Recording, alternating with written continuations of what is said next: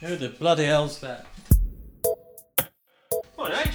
Oh, Anthony! How are we? I'm really well. How are you? Come on in. I in! will do, thank you. Did that sound staged? Just a little. No, it's it'll be fine. fine, yeah. I'm going to embrace the whole lounge pant thing next time. I'm going to put my University of New Hampshire lounge pants on. Should indeed. You're listening to the Corona Diaries, a sometimes random and often irreverent attempt to understand the psyche of singer Steve Hogarth.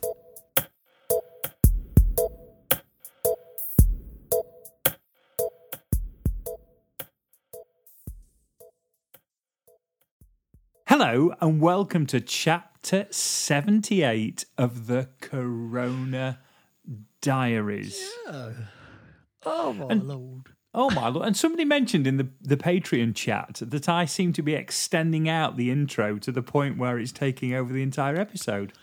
Well, well, I, I'm grateful. I'm grateful. I, I mean, you know, le- less work for me, isn't it? Yeah, gives you a moment to centre. I can just go yes every now and again. So the question I had to ask myself was: Am I going to drop you in it from the first possible moment I can in the podcast? And of course, the answer is Yes. yes. So, would you like to tell everybody what you texted me at half eleven last night? Oh, I can't remember, but it would have been something like, um, "Can we put tomorrow's podcast off until the afternoon because I've left my phone in Bicester, and I'm not quite sure where, um, and I and I'm very depressed about it, uh, and um, I've got to sort it out first thing in the morning." Which is what I did. So I woke. So you said yes, that's fine, and I got up this morning and uh, went through the hell process of trying to get hold of Vue Cinema's customer services. Never do that, people, um, because it's 9p a minute once you actually get through on the phone and then they put you on hold. I was fourth in the queue, and after half an hour, I gave up. So I think they were fibbing about me being fourth in the queue, unless they were explaining the meaning of life to all four of them. I think it's just a bit of a ruse to run up money on the on the phone bill. Um, so thirty minutes at nine p a minute. It's not too bad, really. It's a piffling three pounds sixty, um, which I'd rather they'd paid me for listening to the bloody music go round and round and round. uh, anyway, I got no luck there. Um, but then a very nice man from Vue Cinemas in in Bicester phoned me up and said, "I've got a phone here. It's driving me around the twist. It keeps beeping." Um, so kudos to Apple for um, designing their iPhone in such a way that once you do the Find My Phone thing and and report it lost, you can put a phone number in that turns up on the front screen, asking whoever's found it to give you a jingle. So that's what happened. So I went and got that, missed the morning podcast, and when I got back, I realised I'd also missed a Zoom call to Radio Somerset at nine and the dentist at nine thirty. dentist charged me thirty quid to to cancel. to cancel an appointment you missed. Yeah, and the the the the man at BBC Somerset will probably never speak to me again. What were you What were you talking to Somerset about? Oh, it's just plugs, plugs for the forthcoming tour. I think because Somerset is fairly close to to Bath, and we're playing Bath. I think um, you know they're just trying to get us a bit of pluggage on Radio Somerset, Right. and I hope it's better than Radio Devon. That's all I've got to say. You you'll have missed all those questions this morning, won't you? yes. So, Steve, tell me, does it bother you at all when people keep asking you about fish after all of these years? On the BBC. No, not at all. In fact, I'm hoping you will for another 30 years. That'll be lovely. I was having this conversation with one of your colleagues from Devon just the other week. Yes. yes. Yes. I remind you that Dunt is a four-letter word. Yes, I don't think he was called Dunt. well, it probably wasn't before the start of the conversation. Might have been by the end. Um, all right, so you missed Somerset and you missed it. I, I love the idea that the dentist will now charge you for cancelling an appointment you've missed. Well, it's because you know he, he looks at it as as I don't know half an hour out of his life that he won't get back, which hmm. I suppose is fair enough. But he could always take a break and have a bacon sandwich or something, or if he's a vegan, eat a bit of dust. Yeah, yeah. Well, it's it's not that you've not contributed, you know, dental wise over the pandemic, have you? You've you've done your share. I've kept that man afloat, frankly. You have. You have. Although I am very pleased with my implant. So, um, I, but kudos, kudos to my local dentist, Arjun in Brackley, for putting me a nice implant in. Up until the point where he charged me for the appointment that I missed. I wonder if he does hip replacements. Well, he's got the weekend. We're getting this tour out the way. I'll probably need one. So I was going to, I was going to ask you about James Bond because that's what you'd been Oh, to yeah. see when you lost the iPhone, but I haven't seen it yet, so I can't. There can be no spoilers. No, no. Well, all I can tell you is it's it's long, but doesn't seem that long. So that when you're in a in a car park where you overstay after three hours, you do get back to a ticket, which was another highlight of the movie for me. Um, and so uh, yeah, it was very good, but it has caused me a lot of stress. Jimmy Bond, not as much stress as if he'd shot me or thrown me off a bridge, but a fair amount nonetheless. A fair amount, nonetheless. Um, I was going to mention just because it, it it dawned on me while I was reading the diary um, this morning.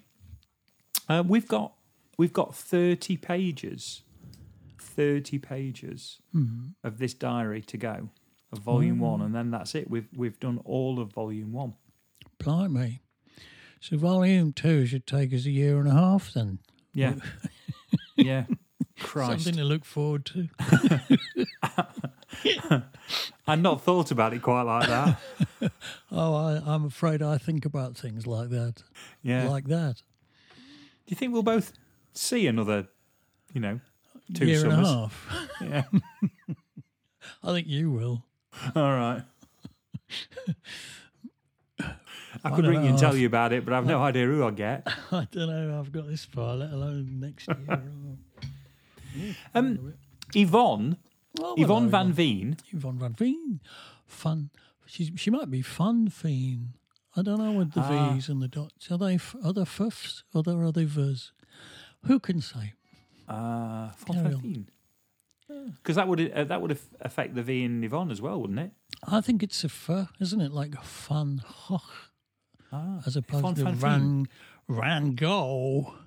Um, I think he's a, he was a fun fun Hoch, wasn't he? So Yvonne's probably a Yvonne Yvonne Yvonne van der Veen. Yes. I, Thank you, well.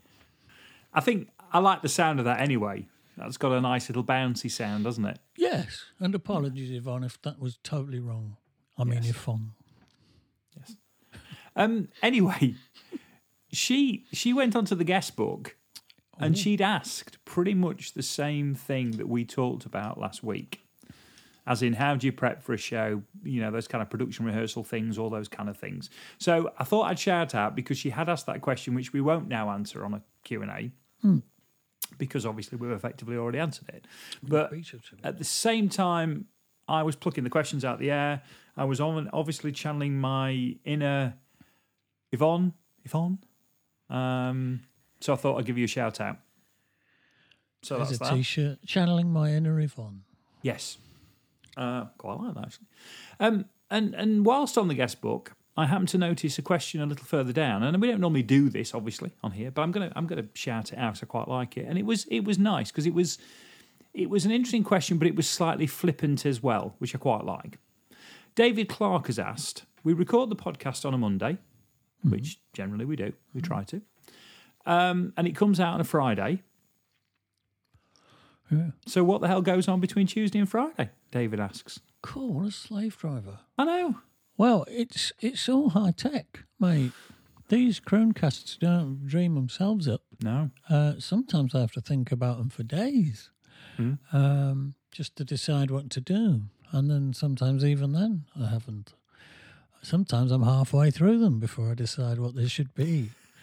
Um, so they take a bit of time, and uh, we we do these remotely, don't we, Anthony? We do. So We do. you're up there in um, the place that is not Heckmondwike, That's right. um, but That narrows it down a bit. By one. Holmfirth. Home, Holmfirth. first. Holmfirth. I don't know why Heckmondwike always comes into my head. Probably more of an expletive.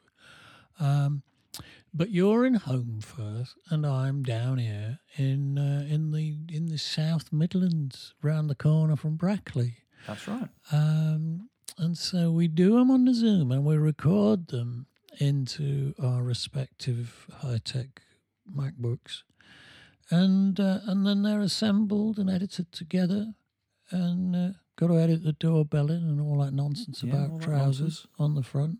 Very Mm. important. Mm. Um, so just getting that together in in amongst my busy domestic commitments. And there's the Um, diary reading as well, because the diary reading comes after the episode. Yeah, I usually read the diary post episode, and when we slot that in in the middle, Mm. um, which means that often you're asking me about it and I don't know, Don't know what's in it. don't know what's in it, which I think adds something. Oh, yes. Yes. It, it adds the fact that we repeat ourselves normally. Yes, Yes. it does. And of course, David, you, you're going to find this impossible to believe, but it is quality checked before it goes out. Oh, r- rigorously and thoroughly. First by me, Mhm. whilst I'm uh, hammering it together in the forge, and then secondly uh, by by your good self while you're out walking the, the cat or whatever you Yes, yes, yeah, yes. Walking the animal I don't own. Out out walking the skunk. Yes, Taking- on the old skunk constitutional. Giving it a run out. Give it a run out. Taking me skunk for a runner. so, th- so they are, Dave. That is actually what happens. That is actually what happens. Um, and uh, and yeah, it is. It is. It's a bit of a process, isn't it? It's it's not that the it's the, the work fits in over the days, doesn't it? So you do a bit and, and and and what have you, and then it comes back to me, and I give it a listen, and then we have to put the notes together, which is a pretty much a joint a joint thing. Um, you know, and then we we normally it's not like we're panicking at you know twenty five to twelve on a Friday, going oh shit. Although we sometimes are, We although we sometimes are. but, but not very often. No, no, we're not, normally normally by Thursday evening it's done and scheduled in, and we're about ready to go on a, on a good week. So that's what happens, David. That's what happens. Right.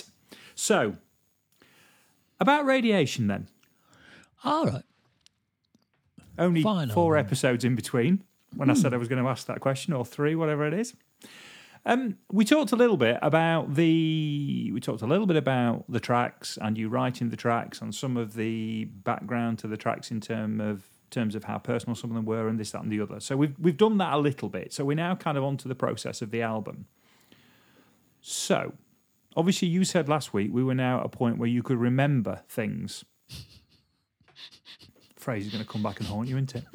um, but to give you a little bit of help, what I thought I'd do today, I thought we could pick holes in the radiation Wikipedia page Oh, go on then.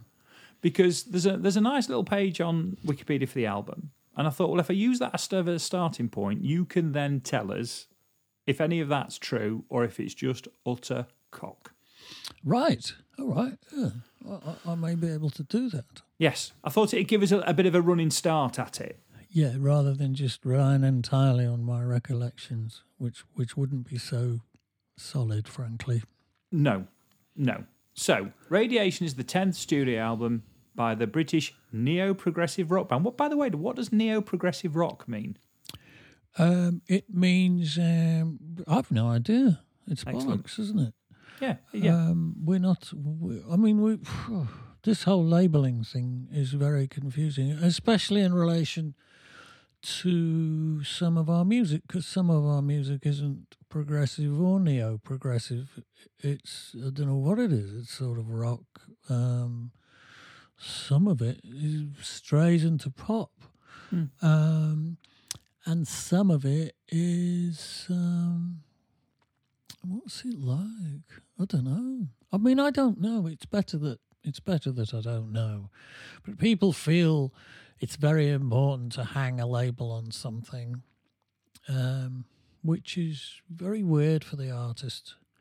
I mean, I always imagine I've said this before, but but when Deep Purple kind of invented rock, it must have been very weird for them being told that they they were a rock band because all they'd ever listened to was other music. Mhm. They'd listened to other stuff, and all their influences were probably you know blues and um, jazz Mhm. and classical to some degree.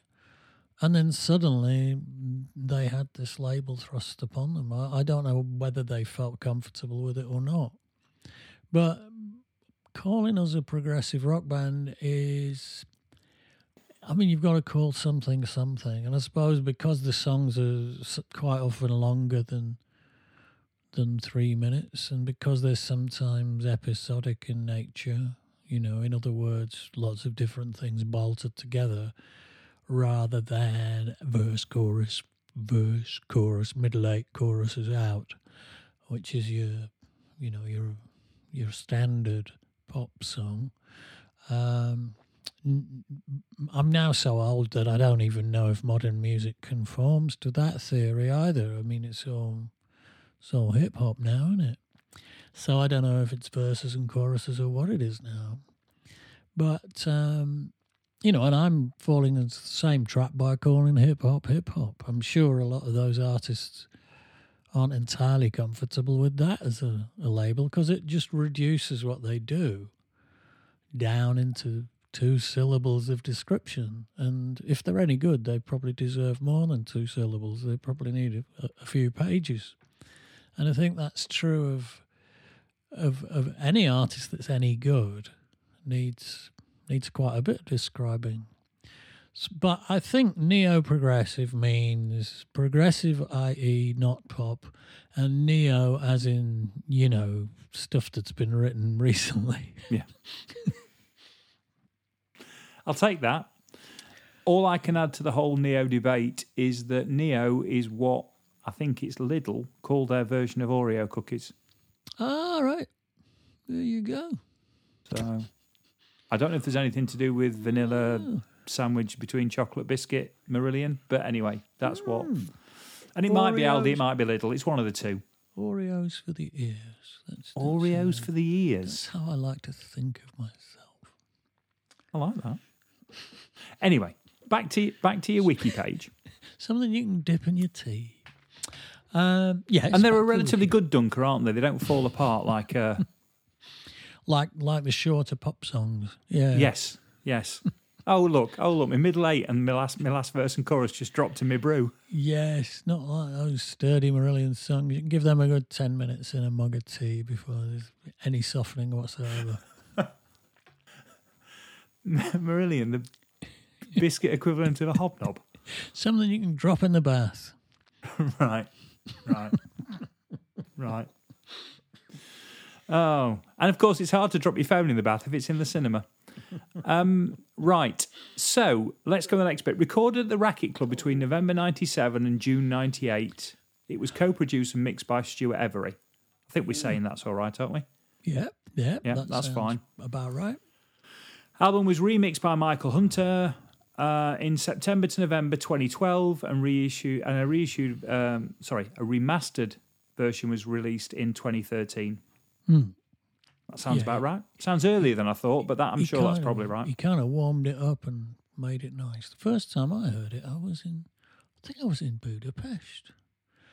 Or was I in Prague? I was somewhere out in Eastern Europe when I first heard Mike's remixes. I thought they were great. No, I think he's, he's, he's done a sterling job. Sterling job. Right. So, um, right. Okay. So, background to the album. For this album, the band decided to experiment with different instrument tones, vocal effects, samples, uh, making segues between songs by cutting and pasting pieces from elsewhere on the album and the like. Okay? I think we're agreeing with that, aren't we? Yeah, we did all that mad stuff where we. I had a, a, a great idea. I said, why don't we play all the songs at once on top of each other at the beginning of the album? Uh, so we did that and made this colossal row that then cuts to that sort of bit of ragtime, the hole in the ozone layer's all right by me. Is that on the Mike Hunter remix as well, all that row? or- I was it don't think it is. No, we'll come to that a bit further on. the band hated it. Yeah. I've always wondered what it was. So when you It's said all it of the songs at once. at once, Yeah. um, and then and so were they all made to be the same length then? Well, no, it's just a, um, you know, we just took a, a moment from each song and played them all on top of each other. Right. So it's just this great wall of noise. Right. Um, it was one of one of my more lonely ideas in the sense that um, nobody wanted anything to do with it. To do with it. okay. Okay. Another one of those little moments. Yes, I don't know how I got away with it, but I No. didn't get away with it for the remaster. Did you get away with it because because you were still smarting so much about the AOS album cover? Yeah, maybe, uh, maybe, maybe I, I played a, a get out of jail free card for, for it or something. Yeah, quite possibly something I'd been awarded for future use. Have you got any of them left? No, No. They've all been spent. anyway, anyway. although I still do have really good ideas that nobody agrees with Right. on the odd occasion. That might have to be the episode title. I have really good ideas that nobody else seems to agree with. No one else on earth. Right, okay. Uh, as the album recording progressed, there was a desire for new sounds and a desire not to repeat ourselves and to fall into familiar patterns, according to Steve Rothery. I'd say that's that's true. I, th- I think Steve was trying to uh, find a new guitar sound and redefine his thing because he'd had that Rothery signature sound for so many years, and I think he'd begun to bore himself with it a bit. And so he was he was trying to explore different, you know, cleaner and different kinds of distorted sounds, drier sounds um, on kudos to him because he was sort of pushing himself outside of his own comfort zone, and I think that's something that, that artists should do wherever possible. So I thought it was cool of him to do that. It's a bit of a continuation of because I don't think AOS is his guitar sounds on AOS aren't say as traditional as his guitar sounds on Brave. Brave Brave seems to be quite out of the Rothery, you know, playbook in terms of those reverbs and those delays and what have you. Whereas AOS was a little a little almost like a first step in this direction. Um, and then Radiation's sort of another uh, another stage on because I never thought OS sounded as much like the earlier stuff, but but certainly, yeah, absolutely, it didn't sound the same. Uh, Radiation certainly was a, departure. Um, the first element was that Rothery decided he wanted a different guitar sound. They placed a ban on digital delay and chorus. That's a big statement. A ban. Oh dear. They they That- placed a ban on digital delay and chorus. Well, maybe we did. Yeah. I don't know. I can't remember. Was it another one of your get, get out of jail free cards? That had nothing to do with me. I don't think, No. unless I've forgotten. But, It's, it's uh, not something you've ever mentioned, you know, No, But it's, it's- probably just something that somebody listening. is written. Yeah, that sort of really clean um, verses of Kaylee kind of jazz chorus guitar sound, perhaps, with the delays. Maybe, maybe they're referring to that. to that. Uh, he borrowed a Gretsch from Dave Gregory and played a harmony guitar on the bluesy Born to Run. Did he borrow a Gretsch from Greg's? He might have done. Entirely possible. So we're not going to disagree with it. We think we I think it's about right. I don't know if he borrowed a Gretsch. I don't know. He might have done. Might have done. Might have done. Okay. And Mark used a new Roland JP8000 uh, and placed a ban on string synths. Yeah. Hmm. I don't think that was a conscious ban either, but may, maybe maybe we just all trying to cut down on to Cut down on the. all of those staples. Hmm. And uh, he got a thing called a, a Korg Karma as well. There was Hmm. there was something that had a very aggressive, aggressive sort of synth sound to it. That would have been a bit light, uh, later. I remember when the Korg Karma came out, and it was about 2002, 2003, I think. Oh well, then maybe it was the Roland. so it was probably the. JP8000.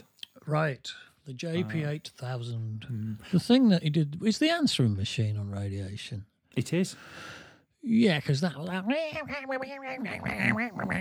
all that kind of mad Woolworths synthesizer.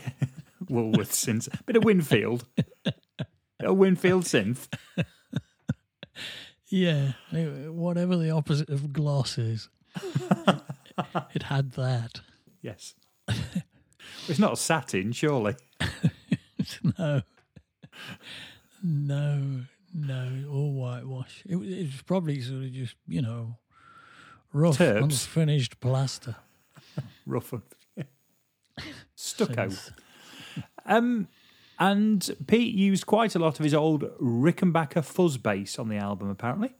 Ah, do you know? Well, you'd think I would have noticed. Hmm. He might have thrown a, a. He has got a, a really old Ricky from way a black one from way back when. Um, I don't know if it's it was, was too rusty to use. it looked like it was stored in a cave. Um, last time I saw him, Somebody spilled drink all over it or something like that. yeah, at least drink. Um, during the recording sessions, the tracks Tumble Down the Years and Interior Lulu were recorded and mixed, but it was decided to leave them for the next album as a band thought the songs were incomplete. I think we agree with that, don't we? Yeah, I think Interior Lulu was definitely dragged kicking and screaming at the world over a long period of time. Tumble down the years, uh, yeah, that's quite possible that we had a crack at that and didn't quite finish it get it together. Hmm. That sounds about right. I think we've we've talked about that before, and I think that um, when we talked about that list of songs that um, Meigs has got, had got, they'd got odd bits on there as well that talked to a couple of those. But I don't know. That would be a long way back. That would suggest they arrived. They started life around TSE time. They also tried a different approach to mixing that left certain fans to criticise the production quality of the album. Uh, and Rothers had said, I wanted to completely remix it. I think it's an album with good material, poorly mixed. Sonically, it's a bit flat. Well, we're not disagreeing with that either, are we, really? Because it's been remixed. Well, it's definitely better since Mike had a go at it, I think. It has a bit more strength and depth. strength and uh, like it's like um, Manchester City. It's got strength and depth. And, if- and that's one of Mike's big things, isn't it? I mean, sonically, his stuff sounds lovely. Yeah, yeah, he's a, he's a, he's a great engineer. He's got a great pair of ears for mixing and all of that.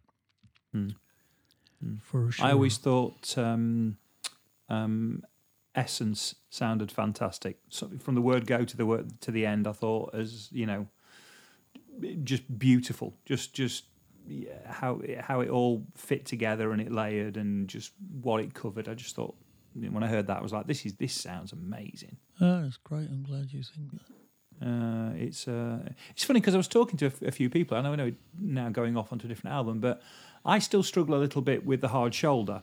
Um, I don't. That's not something that's ever sat really comfortably with with with me. Right. But Essence absolutely did. I don't know. Essence just clicked in the in, in that first moment. right. Just you know, don't know why that would be. I mean, they're very, two very very different you know sides of that particular project, but thought just thought Essence was was in, in particular the song. Anyway, back to Radiation. Back to Radiation. So yeah, we know. You, so you're agreeing with that bit? Yes. It, it, it, it, you know, the band agreed it needed something doing to it, um, and obviously that was done 14 years later by um, by uh, Mike. Miss Toronto. Yeah. Um, and just to get to the end of this little bit, uh, Marillion recorded a promo video for the single "These Chains." Yes. Hogarth said in 1998, essentially the idea of the video was to put me down a well. Yeah. Water is dropping on me, and the idea is that as a consequence of the water raining into the well, the level of water subsequently rises, and I climb to freedom in the end. Hmm. So it was a metaphor for being trapped, only to find that what trapped you ultimately released you. Hmm. Sounds good in on paper, doesn't it? I don't think it sounds very, really good, I don't think it? it was very good video. Very I profound. I think we ran out of time and money. Hmm. He did go on to say, actually, uh, what it amounts to really was me standing in a lot of cold water all day. Yeah, it was a long day. I think I think we started at seven in the morning, finished about midnight, and and with the feeling that we could have done with another three or four hours, um, and another fifty grand spending on it. So there's a lot, a lot of Well, dis- we're using Evian. a lot of disco. yeah, exactly. Evian at hotel prices.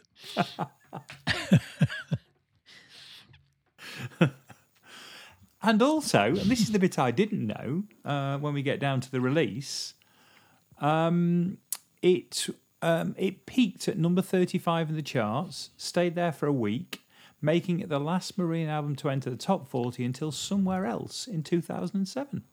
Oh, well, what was in between that then? Oh, grief. Um, dot com, uh, Anoraknophobia, uh, Marbles. What? Oh, there you go. Who knows? Who knows what the the wild the wild music business delivers up?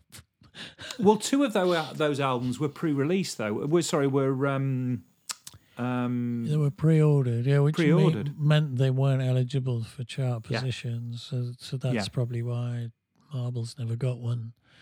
Uh, yes, Marbles or uh, or Anoraknophobia never got one because you'd have thought both of those albums would have been, you know, and then dot com was the end of the Castle Mm, period anyway, wasn't it?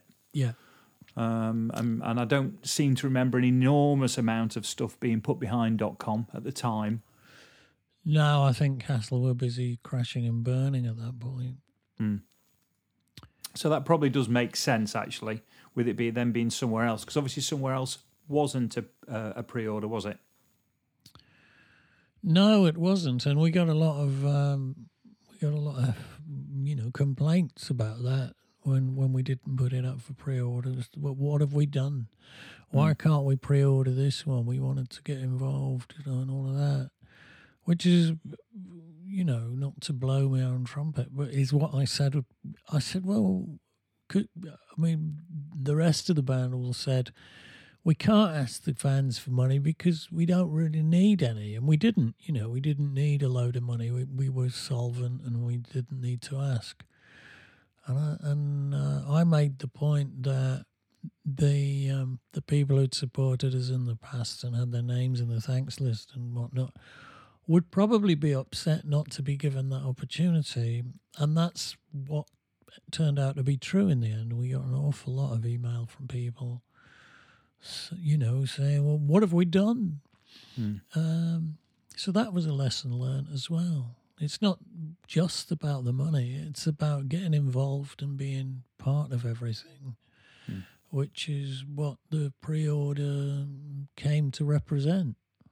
It it wasn't entirely financial; it was also there was a big spiritual aspect to it, and I think there still is.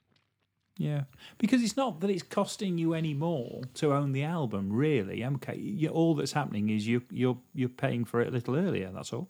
It's an act of faith, isn't it? It's a way of hmm. saying, I believe in this and, and I'm excited about it. And I want, you know, I'm happy to buy it now on trust. I don't need to hear it. And that's beautiful. And it's also saying, you know, as I've pointed out before, uh, we we trust you with our money. We'll send you this because we know that you'll you'll we'll get something in return for it. You won't pay it up the wall. You will you will spend it wisely, and and and we will receive what we've paid for at some point. So that's something that perhaps you wouldn't trust a lot of bands with. It'd be really nice if I had that relationship with HMRC. Yes. Me too. But I can't say I have. really? they they probably you know they probably if they're listening they'll be sending you a bill for for the tax you owe in 10 years time just in case you're happy to pay it now Well, yes. On the back of your comments, Mr. Short. not even thought about that.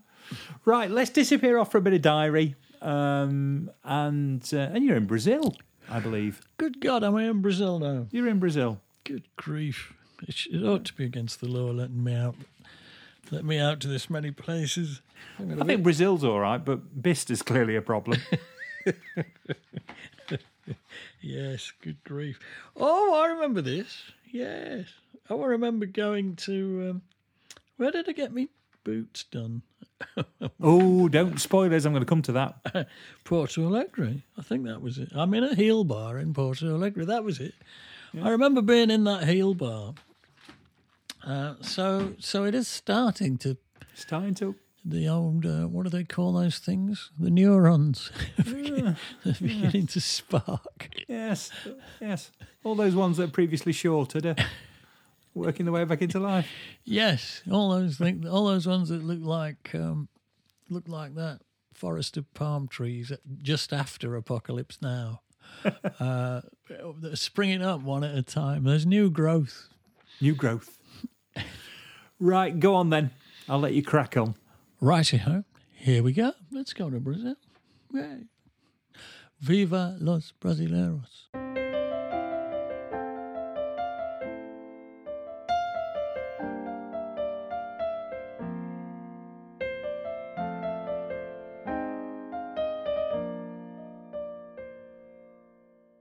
Monday, 16th of June. Brasilia to Goiânia. Zhao Sports Centre.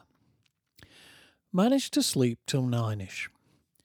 It had been a late night, and all things considered, I didn't feel too bad. Today is Father's Day back in England, and Sue, Sophie, and Niall had placed presents in my suitcase for the occasion. I opened them as soon as I got up. Sophie has bought me a yo yo which lights up when it spins. It's a fabulous thing. I had one of these when I was 17. It takes me back. Niall's present turned out to be a sherbet fountain. Sherbet is a sweet white powdery substance which fizzes on the tongue. There's also a hollow licorice stick which comes out of the top of the packet like a firework, which you're supposed to suck the sherbet through. I'll have it later, I decided, and made my way down to breakfast, playing with my glow-yo as I walked along the dark corridors of the hotel. Thank you, Sophie. Thank you, Niall. Thank you, Dizzy. I called home before I left for breakfast, but the answering machine was on, so they must all have been out somewhere. I arrived in the breakfast room and joined Ian and Pete at a table. I had a spot of scrambled egg and a small bucket of coffee while passing the yo yo around. There had been talk of including Incommunicado in the set, so I spent the rest of breakfast writing out the words, most of which I had forgotten. Took the lift back up to 1214 and packed my bags before checking out of the hotel at 11, $78, for the bus journey to Goiânia. On our way out of the city, I pondered once again upon Brasilia. Almost every building here has been a grand architectural attempt at creating a work of art. This makes it quite a unique city if you're turned on by modern architecture. Unfortunately, there's something of the feel of a building site about the whole place, and having torn up the natural flora and fauna to build it, Brasilia, for me, is like a moon base. No expense spared, but it just doesn't seem to belong where it is. You can keep the buildings. I like the bus stops best, yellow and curvy, like something out of the Flintstones. I chatted to Alfredo, the promoter's rep, during the long journey to Goiânia. The Brazilian countryside undulates here with patches of forest and hillside. The trees are a mixture of deciduous and palms. We pass through occasional small settlements of concrete roadside buildings with attendant roadside vendors selling strings of unripened oranges. The journey took around three and a half hours. We climbed down from the bus and into Castro's Park Hotel Goiânia, the usual high rise modern building with a large open reception area flanked by vigilant men in suits, a common sight in the developing world probably armed to ensure the safety of the well heeled guests. There was a Sunday buffet lunch in full swing for $18, so we dropped our bags in our rooms and came back down to eat. Mine was cold, but okay. By now I was ready to sleep, so I went upstairs and closed the curtains. I couldn't find a way to turn off the TV, so I ended up crawling around under the desk, pulling all the wires out of the wall socket until it reluctantly died. Brazilian TV is, in my limited experience, dreadful. I slept until 5:30 when I was woken by the phone and someone enthusiastically saying, "Is that Hoggett?" It was a university student hustling me for an interview. Anyone can decide they're a journalist as easily as anyone can decide they're a musician and there's no way of knowing to whom you should give or deny your time. Back in 1990, I remember having breakfast in our hotel in Rio when someone plunked himself down next to me and asked if I'd mind being interviewed. Tour manager Paul quickly crossed the room to get rid of him, but I said I didn't mind, and we chatted as I ate my muesli. Then another chap magically appeared with a camera, and they took a picture of me standing on the balcony with Copacabana curving away below and behind me. Next morning, the interview and the picture were on the front of the national newspaper, Journal do Brasil. So you never know. I agreed to meet him downstairs at 5:45. When Tim called to let me know sound check time, he suggested we use pseudonyms from here on in. I agreed, remembering my last time in Brazil when the phone rang every 10 minutes, day and night. He asked me who I wanted to be. I thought Ronaldo would do. He's currently Brazil's most famous footballer, so I became Mr. S. Ronaldo. Tim told me there have been a few interesting developments at the venue. The opening act are a very well known Brazilian rock band who had all their gear on stage before our crew had arrived. We had to sound check without moving their equipment. Well, whatever, it's Brazil.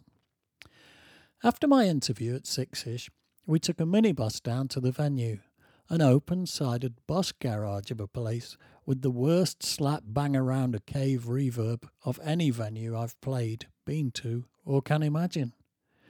Every sound we made at soundcheck came back several times at one second intervals. Oh wow. We stumbled around in amongst the other band's gear, banging our shins and falling over leads, trying to convey what we needed from our new monitor man, Steve May, on a hiding to nothing.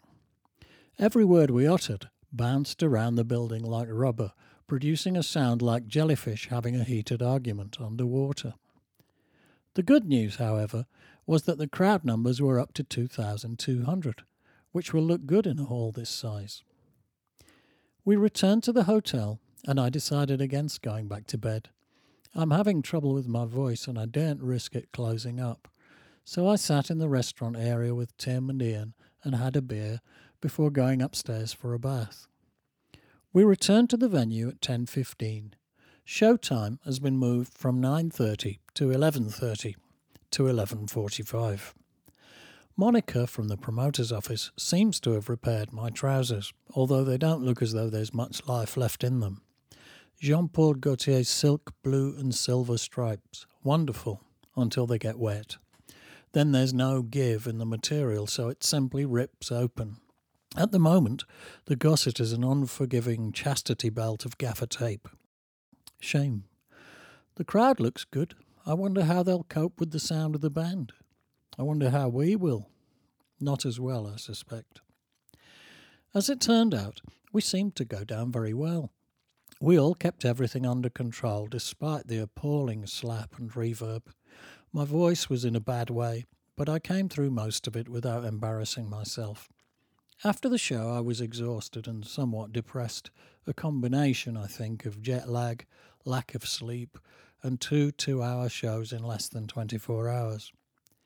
I showered, despite the suspect appearance of the shower fittings, live electric wires dangling out of the shower head.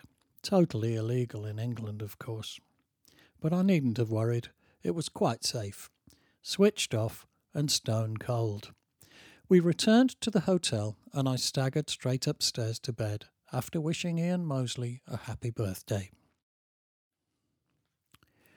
Tuesday, 17th of June. Brazil, Porto Alegre. Gigantinho. I'm in a heel bar in Porto Alegre. They're putting new heels on my black shoes while I wait.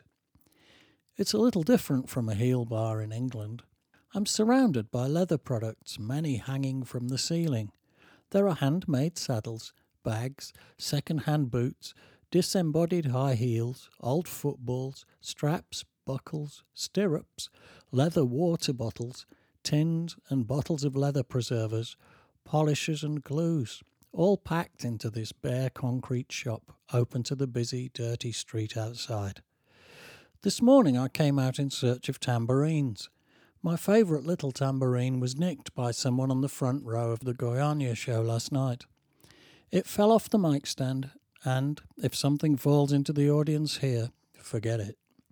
No one in Porto Alegre seems to understand the word tambourine. After much confusion and searching, I found a white plastic contraption. It's a Remo whistle tambourine, which, as the name suggests, is a tambourine incorporating a whistle into the plastic rim. Essential kit here in Brazil, although I don't think they'll catch on in Europe.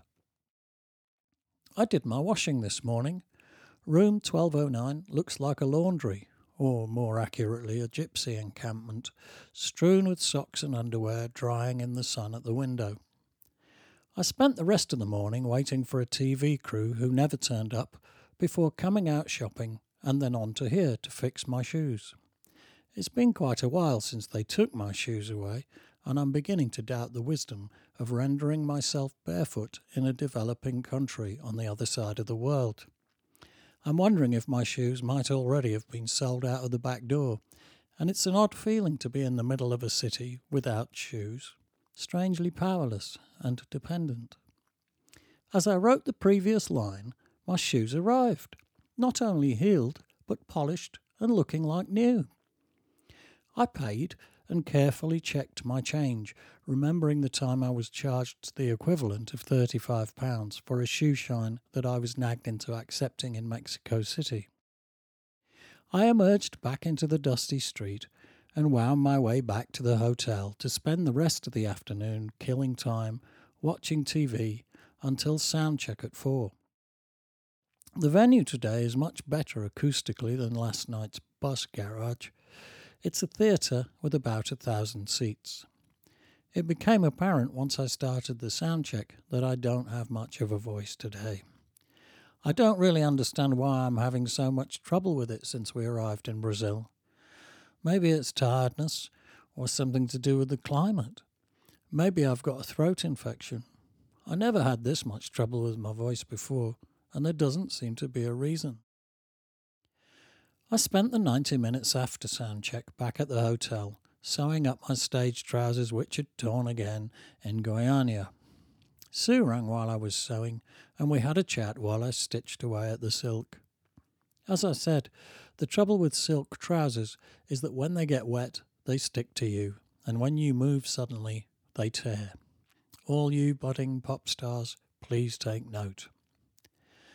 By lobby call, I still hadn't finished, so I told Tim to take the boys and come back for me. The show was both strange and memorable. By stage time, the theatre was only half full, and I had the feeling of playing in somebody's front room at home. My voice was the worst I can ever remember it being for a show. I squeaked and squawked my way through the songs, expecting my voice to quit completely by the end of each one. Somehow, though, the audience got into it, and I felt an affection for them which lifted me and helped me through it. They were all close enough to me that I could see their faces, and I could see how special it was for some of them. We finished with Garden Party, and during Mark's long solo, I made a run through the theatre, up along the aisles, shaking hands with the crowd who pushed towards me to be part of it. Oddly enough, then, this was the most enjoyable show so far, despite being as hoarse as a bat. An important lesson. I showered after the show under another of Brazil's horror film death trap devices, trying not to touch any metal components in the process. If the water is hot, then the fittings are usually live, i.e., connected to the mains electricity and uninsulated. After the show, we were taken to a nightclub full of Porto Alegre's rich and beautiful, where we were given free beer and sushi. The place had a distinctly German feel about it. Apparently, this area of Brazil is full of Germans and Poles who have been campaigning for autonomy in much the same fashion as the Quebecans in Canada. The whole place was luxurious and decadent and smacked a little too much of Bavarian elitism for my comfort. You were either beautiful and in, rich and in, or plain and curiously absent. Looking around, I think we were the least glamorous people in the place. It was really strange to be in something like a Munich nightclub full of blondes and with a car park outside full of Porsches and Mercs, having been surrounded by the poverty of Brazil for the last few days. I was reminded of similar clubs in the European Eastern Bloc, oases of wealth. Maybe such places are characteristic of developing economies. Maybe I should get out more. We had our photograph taken with the owner, a slick young entrepreneur who looked like a model, obviously used to using the glamour set to his advantage. Still, we were drinking his drink and eating his food. I endured it for an hour or so, but in the end I had to get out of there. I'd started to feel like a pawn in someone else's game. I guess we all are.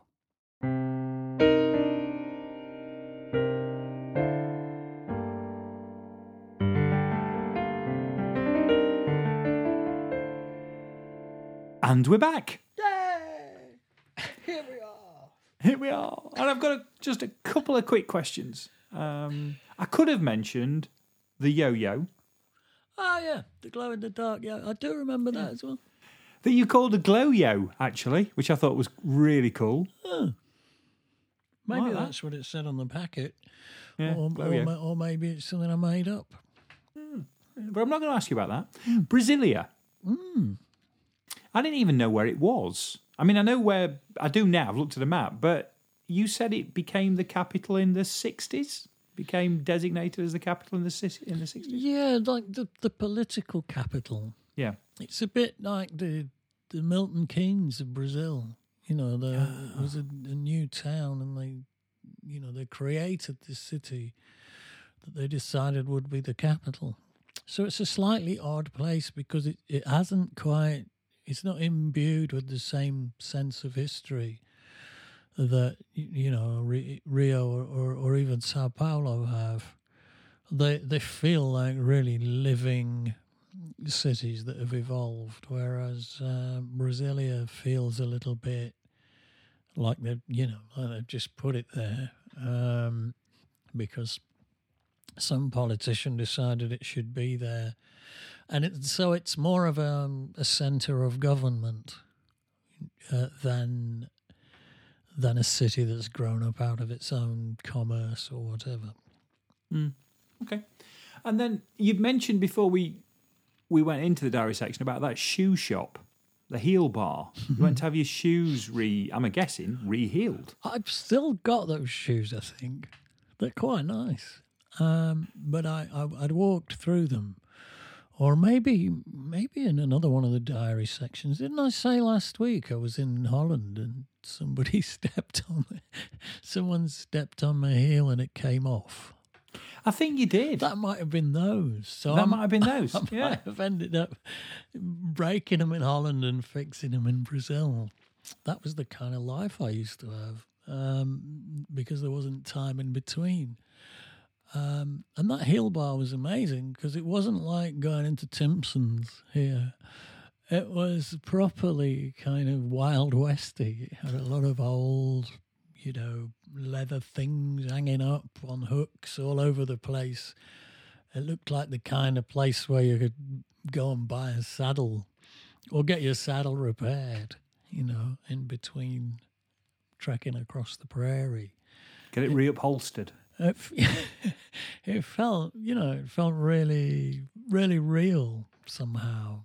Um, so it was quite good fun. Just, I just waited in my bare feet. I walked in and said, "Can you fix those?"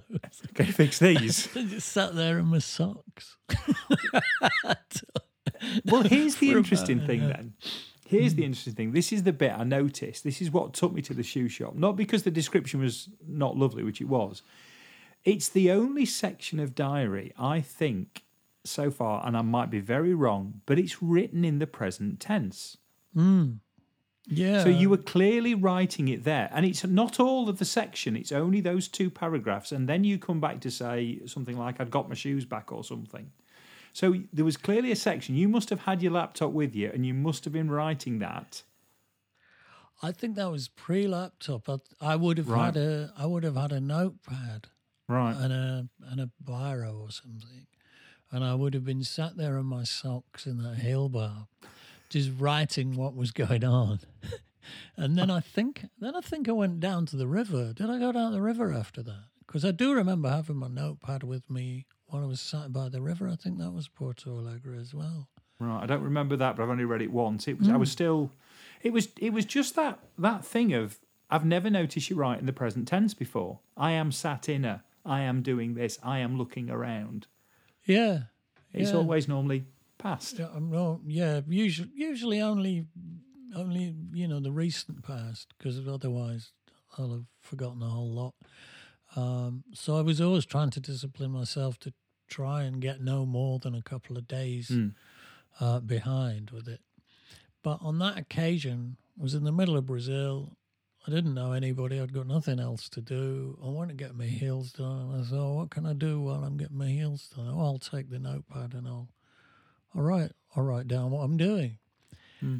Um, so yeah, it gives that gives the diary a different flavour, doesn't it? When it's It does. going It on does. I, I picked up on it straight away. Um, you know, uh, and I'm not normally that, you know, sentient to be honest. So picked picked it up, picked up on that absolutely straight away. Um, and la- lastly, before we go, we must say thank you um, to Trev and Lisa. Thanks, because- Trevor and Lisa. Thanks, Trev and Lisa, because lovely- you're talking lovely into a different microphone, aren't you? Oh, I am. Yes. Oh, we're thanking that Trevor and Lisa. That Yeah, Trevor and Lisa. Thanks, Trevor and Lisa. Yeah, I'm talking into a different microphone today.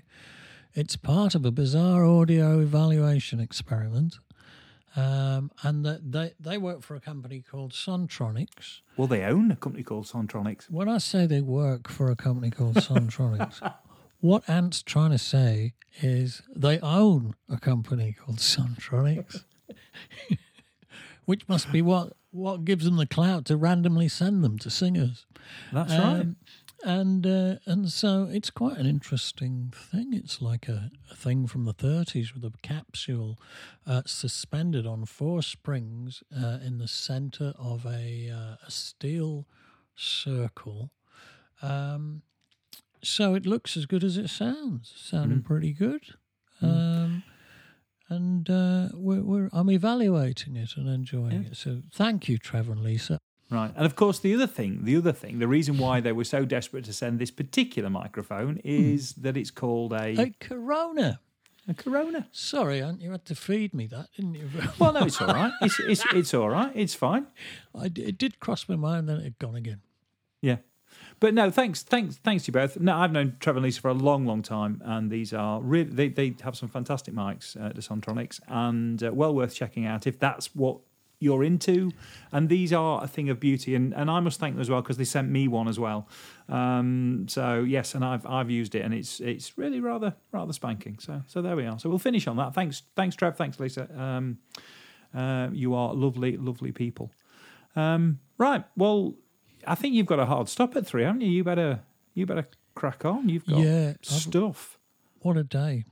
Mm. What a day, honestly. It's been bonkers. But at least I got my phone back. At least you got your phone back. phone back. By the, by the time I paid me parking fine and me dental cancellations and sent a bunch of flowers to Radio Somerset, I, I could Yeah. have bought another one. Yeah, have to have to flog your gifted microphone just to cover the cost. exactly. That was a joke, Trev. I've never flogged gifts. That is, um, although I remember Mosley in the old days, they they got a they got a deal with Puma, the sports shoe. Puma? company. yeah, Puma, in Germany in the eighties. And Ian used to that was that was Mosley's Christmas present. He used to send everybody's Puma sportswear. got it for nothing. I don't think he'd mind me spilling that one.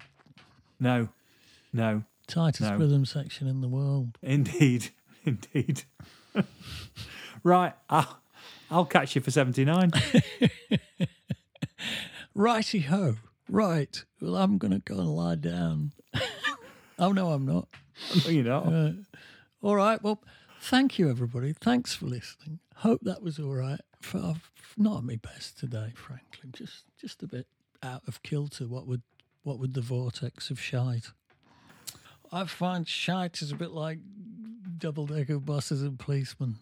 it, all, it all comes at once.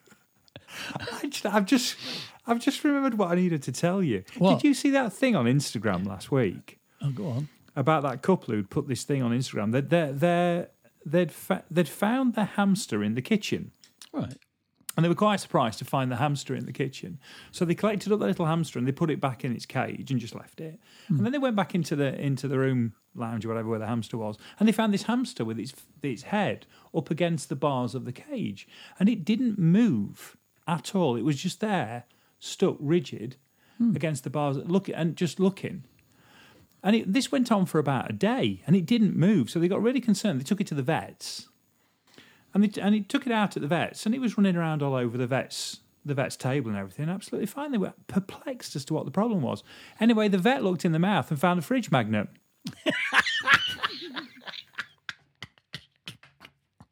Is that true? That's true.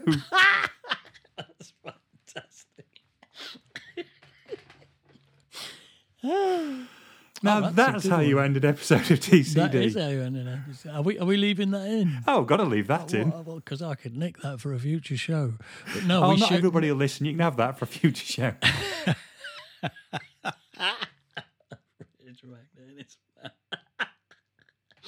I thought you were going to say they found another hamster who wasn't theirs. No, But there we are. no, no. I, I read it and I thought that's that is incredible.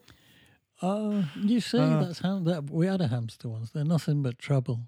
don't, don't get one, folks. They're nothing but trouble. Right. See you for seventy nine. All right, toodaloo. Thank you. And oh, I would- yes, thank you. toodaloo. The Chromecast have got completely out of hand.